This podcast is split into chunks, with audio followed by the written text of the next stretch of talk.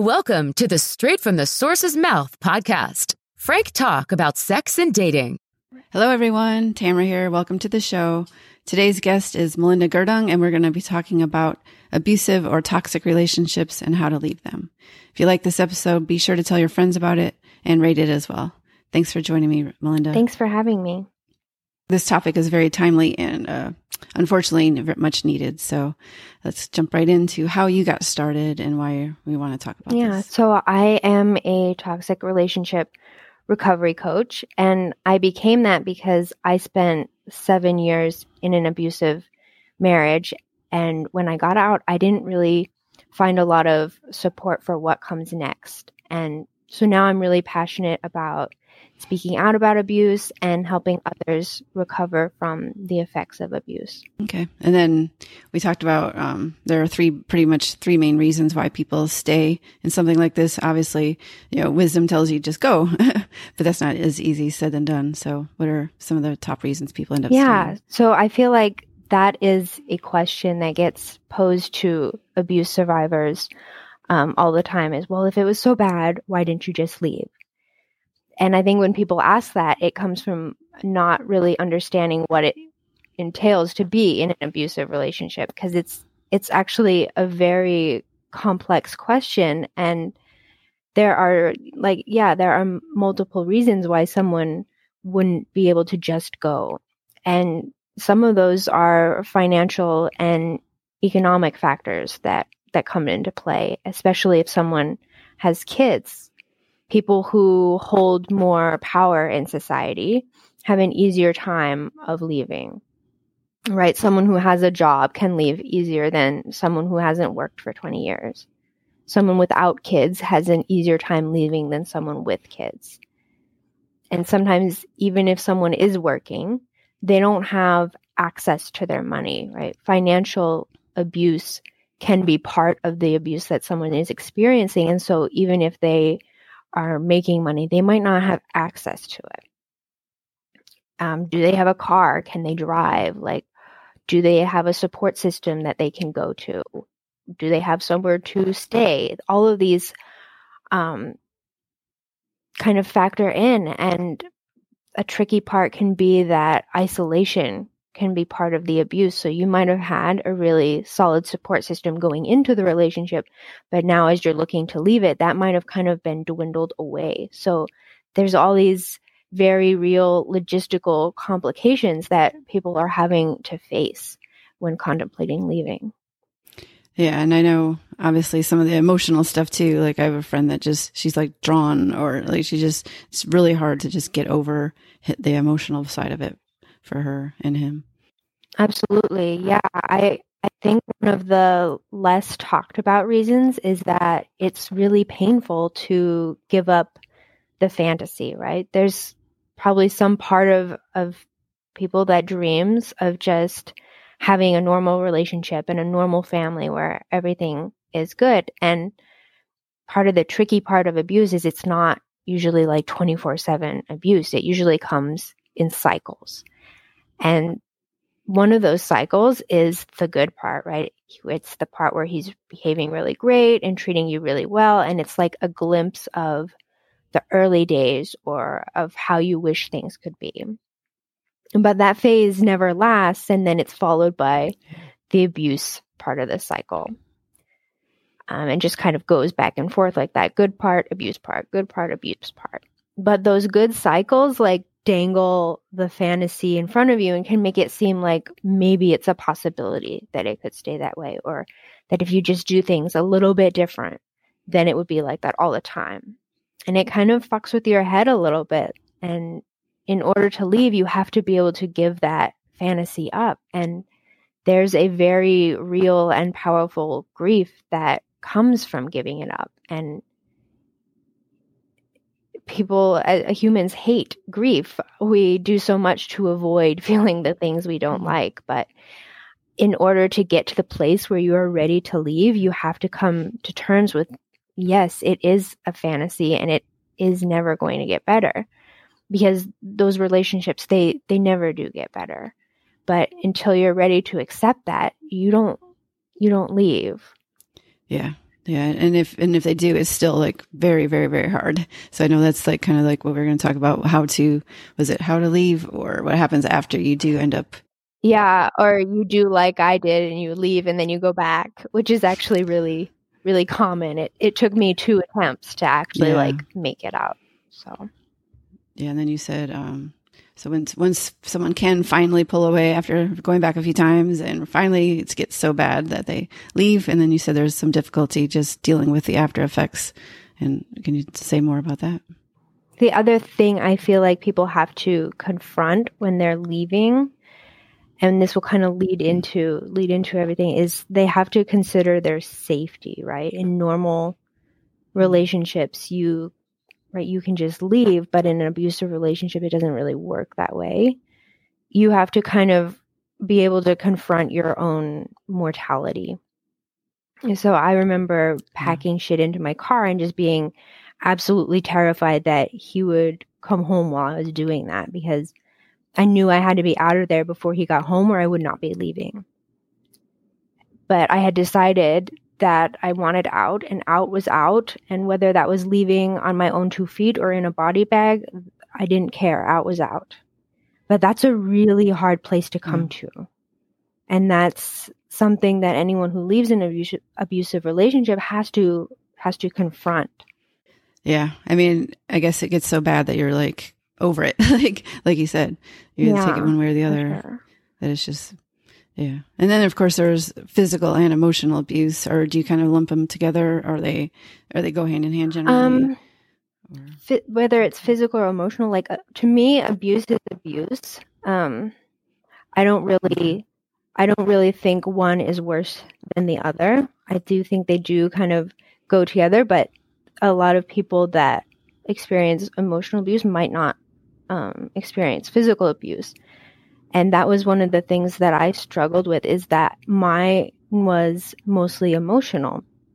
And so I remember kind of wishing that he would just hit me so I could just have an excuse to leave because I felt like I just needed a reason, even though I had all these reasons. But mm-hmm. that that's the way that sometimes we get like Yeah. Physical abuse is worse than emotional abuse. It's it's not true, but that's that's how I thought of it back then, and so I don't really. I don't really want to make a differentiation differentiation between those two Yeah. because they're both abuse at the end of the day. Yeah, for sure. And I don't know, it's kind of, to me, it's kind of like PTSD where it's emotional. It's harder to see it, obviously, but you know, and, and may, people might not see the effects as much as physical abuse. So they can help, they may even be more inclined to help you if it's physical or more physical. We can see the impact sure, uh, on sure. someone. Yeah. All right. And then, so what, do you want to get back to the, um, what happens after? Like you said, there, you can, there's times you struggle with that as well. Oh, for sure. Like, the, and this is primarily what what I help people with because after I left that relationship, I thought that I would just be happy again, and that is not what happened at all. Like, I felt safer for sure. Like, I did have the sense that whatever happened to me now, I was at least better off because I wasn't living in fear. So I did feel a return of peace that was um, immediate, but I was not happy. I had no self esteem, and I wouldn't say that I had great self esteem before the marriage, but the marriage decimated the little that I did have. I didn't trust myself, I didn't trust other people. I was crying at random intervals throughout the day. I had so much anxiety and sometimes was even having panic attacks and like physical symptoms as well, like ringing in the ears, heartburn, insomnia. And I think that sometimes what happens is when you're in the relationship and you're on edge all the time, you're like that walking on eggshells, hyper vigilant. Like your system is just constantly being pumped full of adrenaline so that you're on this high alert all the time. So when I stopped needing to be on full alert all the time, like when the adrenaline went away, suddenly I could feel all of the things that the adrenaline had kind of been hiding like the adrenaline was Mm. sort of acting like a pain number and when it went away i was like oh shit like the bill came due And so while there are resources to help people leave the relationship, I felt like I didn't really find so many resources for what comes next. Like I tried the counseling service that came with my employment and this dude just like talked about himself the whole time and he was like, "Oh yeah, you're fine" because I was holding a job. But meanwhile, I was also like crying throughout the day and having random panic attacks. Like, no, I'm not fine. Um, and I'm mm-hmm. not dissing therapy here. Like I've had I've had um, great therapists. I've been tremendously helped through therapy after I found a better one. I'm just saying it's it's really hard to find the adequate support um, for what yeah. comes next, or at least that was my that was my experience. And what came next was really overwhelming too. And I remember just being obsessed with the question, does it get better? Like I just really wanted someone to tell me that it would get better. Um, and now I can say that yes, for certain, it does get better. And this is kind of what I've built my six week program around is in helping people get to the better and navigate the aftermath of those traumatic relationships, right? Building that trust back up with yourself, building the self esteem, like letting go of some of the the grief and the anxiety that that happens. Okay. Since you brought up your program, do you want to talk about how to, people can get a hold of you? And then we'll kind of do, well, later we'll talk about what people can do right now that are struggling. Yeah. So my, my, they can find me at my website, melindagerdungcoaching.com. I also hang out on Instagram, Melinda Gerdung underscore life underscore coaching. So those are, those are the two ways to find me and find ways to play. Okay. And did you want to talk about your program or or they can find it on the website, I guess? Or you can Yeah, they can too. find it on the website. Feel free like people can reach out to me on at any time, like send me a, a message on Instagram. I'm happy to meet with people and talk more about it and see how it would fit in for them. Okay. And then you said for people struggling now, like what they can do, like if someone's in the in the middle of it, throws of it, you know, what, how either how you did it or how how you yeah so if you're like in it right now and just need like a little relief um i think what happens a lot of the time after after you leave an abusive relationship you end up still being in an abusive relationship. Just this time it's an abusive relationship with yourself abuse survivors tend to be incredibly cruel to themselves and say things to themselves that they would never say to another person. And so I would say to start the process of healing is to start repairing that relationship with yourself, right? And it's okay to start small, like start by giving yourself recognition for doing something that's incredibly hard. Leaving an abusive relationship is so hard. And recognizing yourself for the level of badassery it took you is is a really good start. And you can do things like look yourself in the eyes in the mirror and say, Hey, I'm really glad you made it.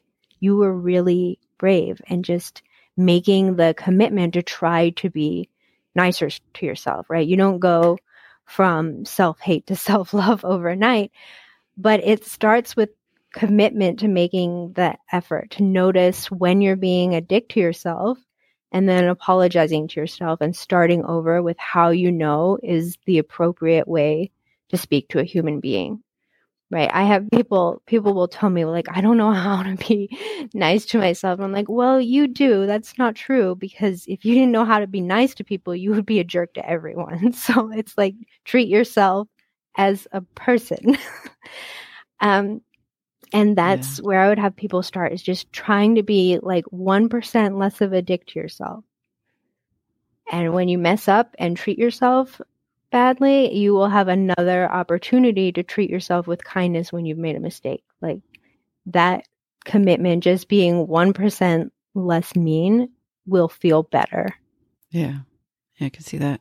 Are there any other things, or is that that's pretty much like how to get out of one too? Is there one that like if you're in a, in an actual relationship still, I guess you kind of, you described it earlier.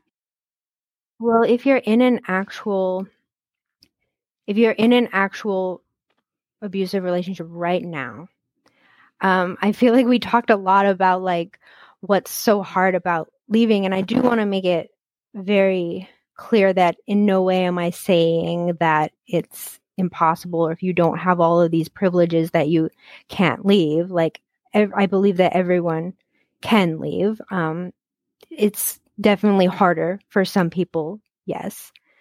Um but i believe that even like the shittiest life outside of an abusive relationship is still better than the life of being inside one. Like the life inside one can never get better it only ever gets worse but outside the financial and economic hardships that might be present those can get better. Like those things can be improved they can be changed.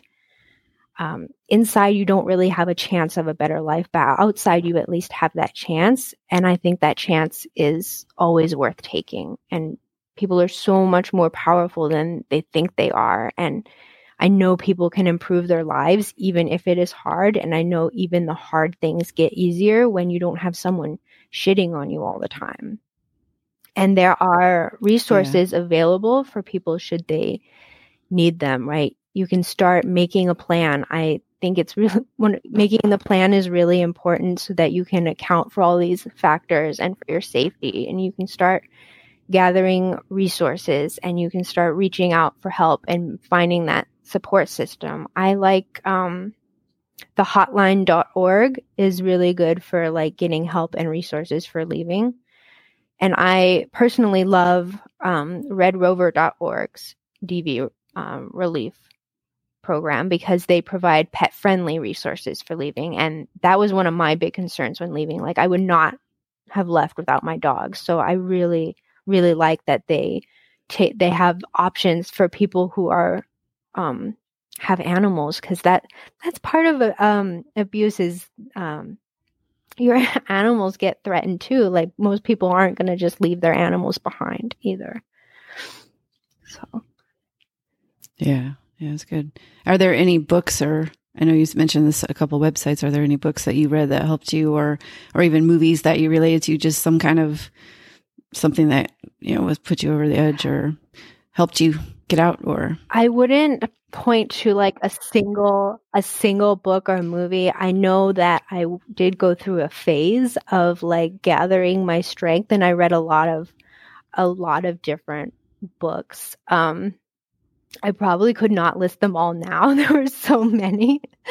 Um, I do remember Malcolm yeah. Gladwell's um, David and Goliath, which is not about abusive relationships mm.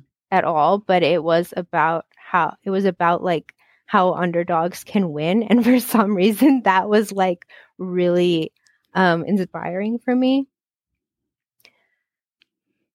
And so I, yeah, yeah, I have. Oh, go ahead. Yeah, I recommend. I rec. I recommend a lot of books uh, on my podcast. So, what's coming up for me is the one sobriety is is basically it's kind of like recovery and like how basically reestablishing your self esteem. So I think it kind of can fit in here just to like learn to love yourself, like you said. And I read a lot of autobiographies. I found those really helpful. Like Pamela Anderson, for example, super smart. She has you know whatever reputation she has, but it was a lot of people have suffered the same kind of abuses and different things. So the, hearing their story and how they got out of it, I've always found helpful as well. So just for those listeners out there that like to read, um, if you haven't, I would check out some autobiographies and see if you can relate to some of them about this topic. But for sure. Anything else that we need to cover um, to just to get the highlight i guess like i guess for me the emotional how did you unattach emotionally to get out? Like was there something you had to was it i guess it was just like you said it just got so bad that you wanted to get out but is there a way to like detangle the emotions of it? Yeah like i talked about it's it's coming to terms with that that it is a fantasy that you're kind of holding on to. Like the actual relationship when you start to tell yourself the truth the actual relationship is terrible um, what you're actually holding on to is a fantasy of how you wish it could be. Yeah. And so once I started like telling myself the truth and like letting go of that fantasy, that's what allows you to disengage emotionally where you're like, this isn't, this isn't good. This isn't, it's not real. Like what I'm wanting or craving isn't here. Yeah. did you have to remind yourself of that, or every time something happened, would that be like another like check mark? Like, oh, yep, it's it's not the fantasy that I want. Like, was there like, did you take notes? Or I did, did write myself notes in like I had in my I had a I can't remember the name of the app. I didn't want to use notes. Like I wanted one that I could lock, like password lock, because I didn't have privacy. Yeah. Like there wasn't, if it wasn't locked yeah. down, I wasn't, I was, so I did, I wrote myself notes of like what happened because sometimes it was like your brain will like try to forget what happened. Um, and I think that's like a, a, survival or protection mechanism that it naturally has is to like try to start forgetting right away the bad things. So I would write it down so I could go back and say, look, look, you're not crazy. This happened to you and this is bad. And so just like starting to document so you have that for yourself is helpful. Yeah. And I, and I, from movies I've seen, they see that it gets worse and worse. Like the, the negative gets to be more of the negative and less of the positive. Like in the beginning, there's probably a little bit of abuse over a 24 hour period, but by the end, it's pretty much constant or, or at least yeah, it, it escalates for sure. Like no one, it doesn't start out like this horrible abuse because you probably, at that point, you probably would just leave. It starts out really small and, small enough where like you might rationalize to yourself, rationalize it away and then, but in the meantime, it's still like knocking your self esteem. So by the time it's escalated to the point where you're like, whoa, this is really bad, like your self esteem is shot. Like I did not believe in my ability to survive. Like even after I'm leaving, I'm like, I might not make it. I don't think I can survive on my own. Like I did not even think I was like capable or competent enough to like make it.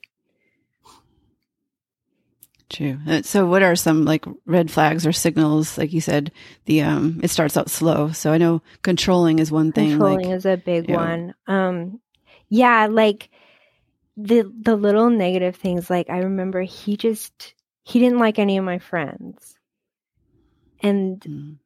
he didn't always have a, like, a, couldn't always articulate a reason.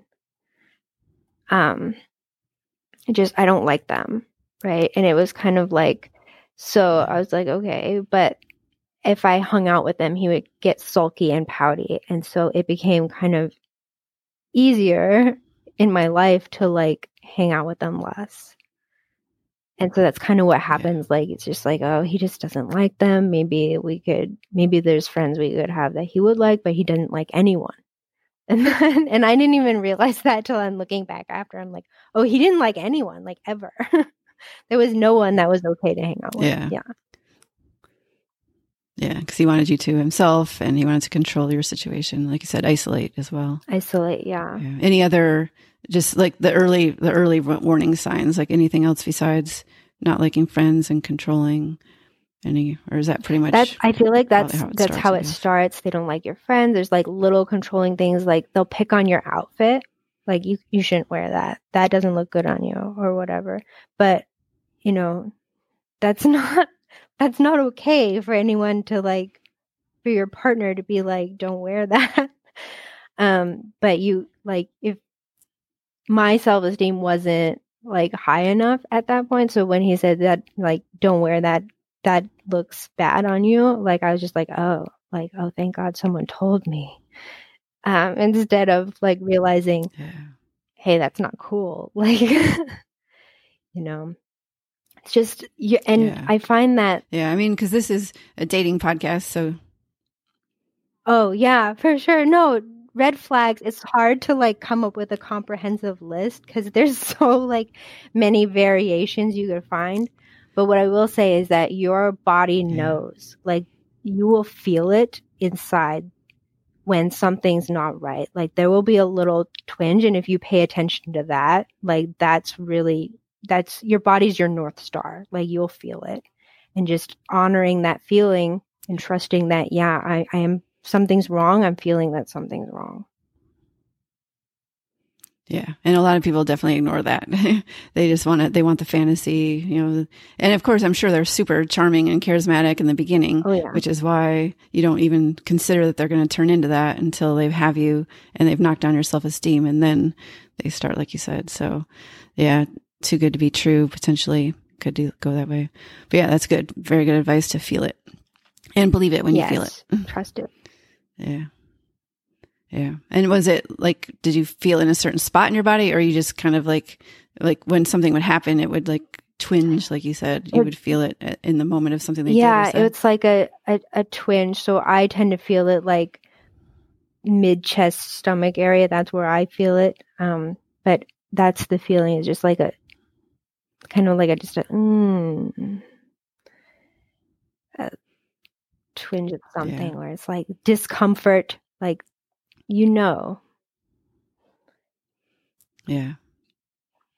Yeah. And I- I've, I've actually just talked about this the other day with someone. So it's very fitting. And I use that exact word tw- twinge too. It's just Yeah. like a little inkling or something just like, you know, like it's just like a second thought in your head or something. Yeah. But those of it, if you've felt it, you probably know what it is. And a lot of times you ignore it. so many times i feel like we're kind of we're kind of socialized to ignore it like be nice right don't if we listen to those Yeah. feelings all the time you know we might not be as nice yeah, we'd have less people to talk to. True. Yeah. All right. Well, we're getting to the wrap up stage. Is there anything you want to say that we didn't cover or just kind of like a parting shot? parting shop that you wanna do, final sure we- gift um for listening to those twinges Yeah. is the book the gift of fear by Gavin de Becker very good for like Hmm. learning to listen to your your body's intuition Okay. Awesome. Yeah. I haven't heard of that one. I sounds like a good one for sure. All right. Anything else you want to say before we no, end the episode? no. All right. Yeah, definitely. Um, okay. Um, yeah, thanks everyone for listening. And hopefully if you got something out of this, especially if you're in one of those kinds of relationships and you want out, um, it may be difficult, but there's definitely good on the, good on, good after. so I would assume that's good. And then if you want to re- work with, um, Melinda at all, she gave you her Instagram and her website. So if you want to give those out again real quick or, Yeah, my my website's melindagerdungcoaching.com and my Instagram is at melindagerdung underscore life underscore coaching. All right. And on that note, thank you very much. Uh, we'll end it there. And if you love this episode, be sure to tell your friends about it, especially if they're struggling with this kind of issue and, um, rate the ep- episode as well. Thank you very, thank you very much, Melinda. And thanks everyone for listening. Thank you. Frank Talk, Frank Talk, sex and dating educates.